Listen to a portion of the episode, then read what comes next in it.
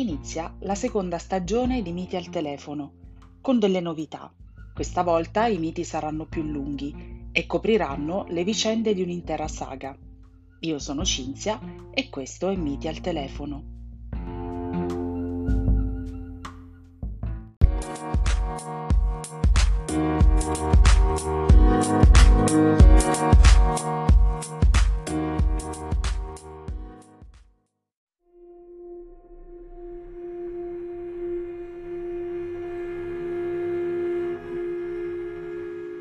Come tutte le dinastie di re, anche quella degli Atridi prende origine da Zeus. Dall'unione di Zeus con Pluto, una dei titani, nacque il capostipite Tantalo, che divenne il ricchissimo re della Lidia. Il nome di Tantalo era legato all'oro e alla ricchezza della Lidia, a cui allude il fatto che sua madre fosse Pluto, ovvero la ricchezza. Al nome di Tantalo era associato, per il suono, il termine talanta, la massima unità di peso usata per l'oro. Il significato del nome, però, è propriamente l'audace, colui che osa. Infatti gli sono attribuite imprese temerarie poste all'origine della punizione divina che lo ha reso celebre.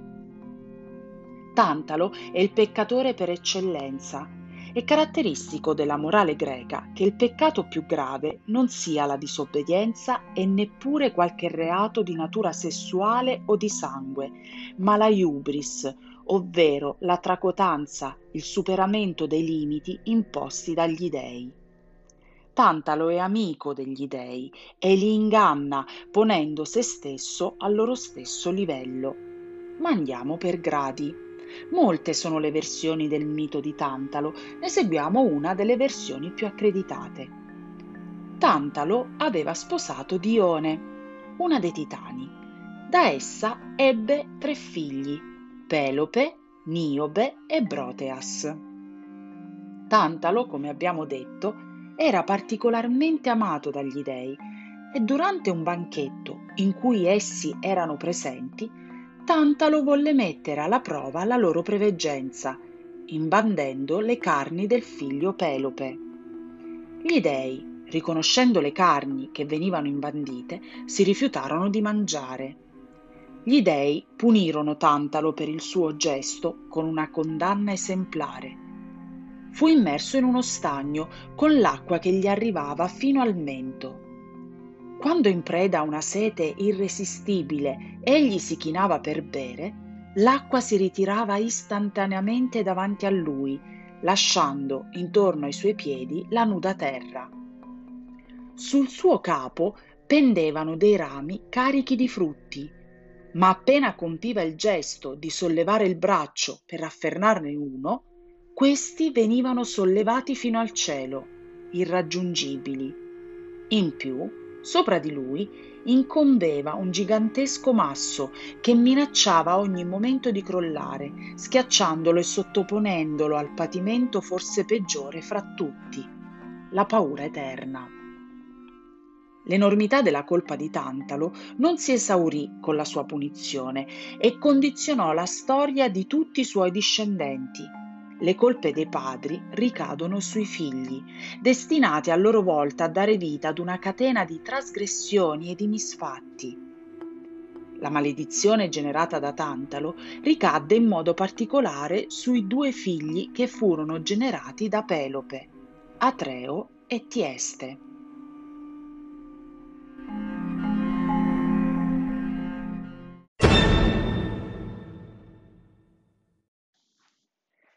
Durante il macabro banchetto in cui Pelope era stata la pietanza principale, come abbiamo già visto, secondo la tradizione solo una dea ne assaggiò un pezzetto, Demetra, forse distratta e turbata dalla perdita della figlia Persefone. Demetra, appunto, assaggiò la spalla di Pelope. Gli dei, però, vollero riportare in vita il fanciullo e dalla pentola dove era stato cucinato rinacque più bello di prima. Come conseguenza dell'incidente del banchetto, non gli rimase che una spalla d'avorio, che sostituì quella assaggiata da Demetra. Si racconta che tutti i discendenti di Pelope avessero una spalla bianchissima come l'avorio o che vi splendesse sopra una stella. La sua straordinaria bellezza non passò inosservata neanche agli dei. Poseidone se ne innamorò e lo rapì, ma dopo poco lo restituì alla terra dove era destinato a regnare. Pelope regnò sull'Elide, una delle regioni del Peloponneso, penisola che prende il nome proprio da lui. In Elide, e più precisamente a Pisa, regnava il re Enomao, il quale aveva una splendida figlia, Ippodamia. Enomao aveva saputo da un oracolo che sarebbe stato ucciso dal marito della figlia.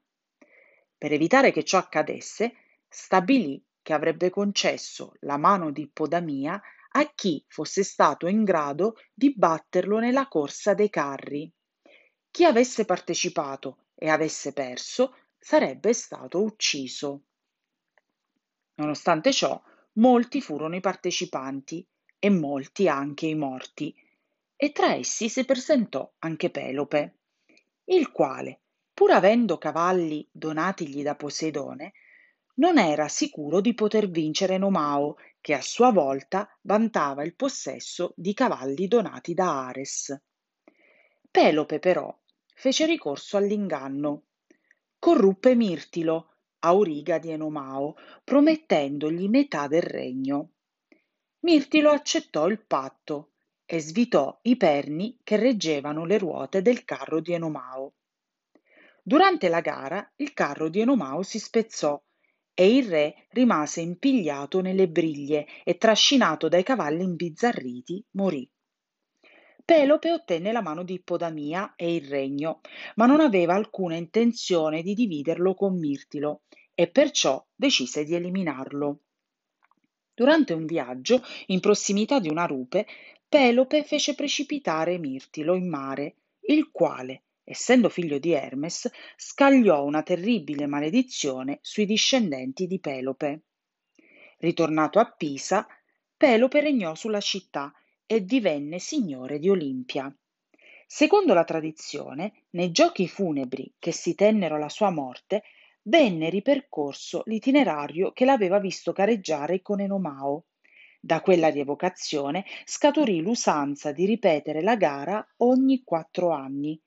Furono istituite le Olimpiadi. Da Pelope e Ippodamia nacquero tre figli, Atreo, Tieste e Crisippo.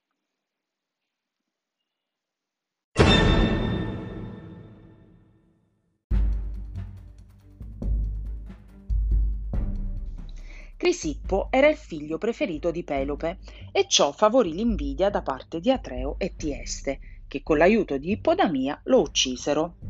Pelope ebbe dei sospetti sugli autori dell'assassinio e bandì Atreo e Tieste dalla regione.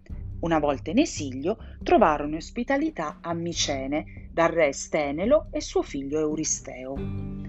Micene Atreo catturò un agnello d'oro, le cui corna aveva sacrificato ad Artemide e il vello lo aveva conservato per sé. Alla morte di Euristeo, i Micenei si recarono a Delfi dal dio Apollo e l'oracolo impose loro un figlio di Pelope come re.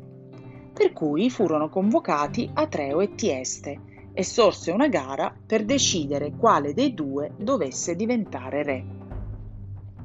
Nel frattempo Tieste aveva instaurato una relazione con Erope, figlia di Minosse Pasifae e moglie di Atreo. Tieste ne era diventato l'amante perché invidioso del vello d'oro posseduto da Atreo. Atreo rivendica il trono per sé in quanto primogenito. Tieste sembra accettare, ma ha un tranello per Atreo. Infatti, dopo avergli sottratto con l'aiuto di Erope il vello, propone al fratello che avrà il trono colui che è in possesso del vello. Atreo, convinto di possederlo, accetta. Solo a questo punto Tieste mostra il vello e diviene re di Micene. Tuttavia Zeus, prediligendo Atreo, fa lanciare una sfida da Atreo a Tieste se il Sole cambia il suo corso, il trono di Micene sarà di Atreo. con l'aiuto di Zeus ciò accade e Tieste fu preda della collera di Atreo per il tradimento con la moglie e lo bandì da Micene.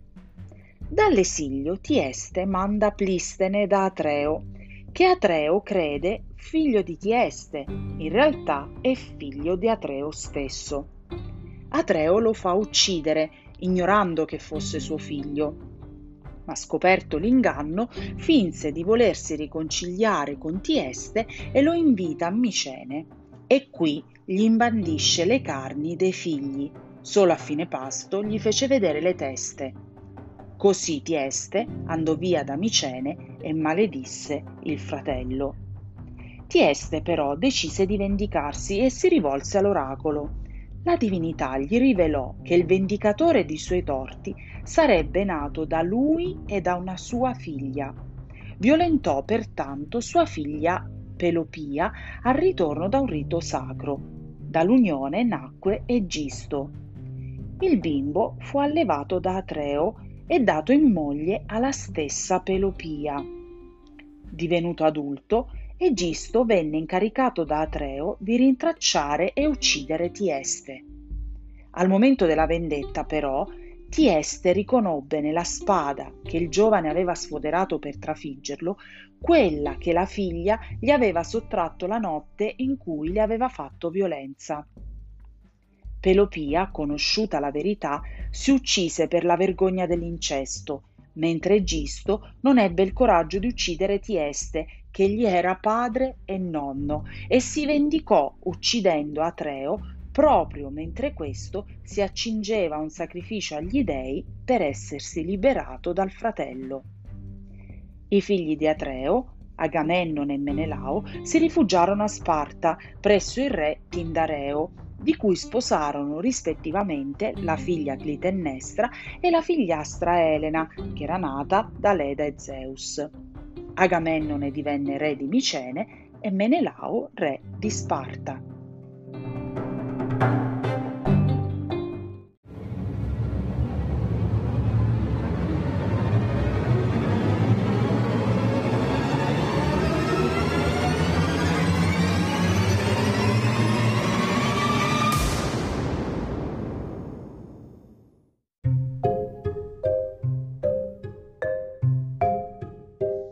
La serie delle maledizioni purtroppo non ebbe fine con la morte di Atreo.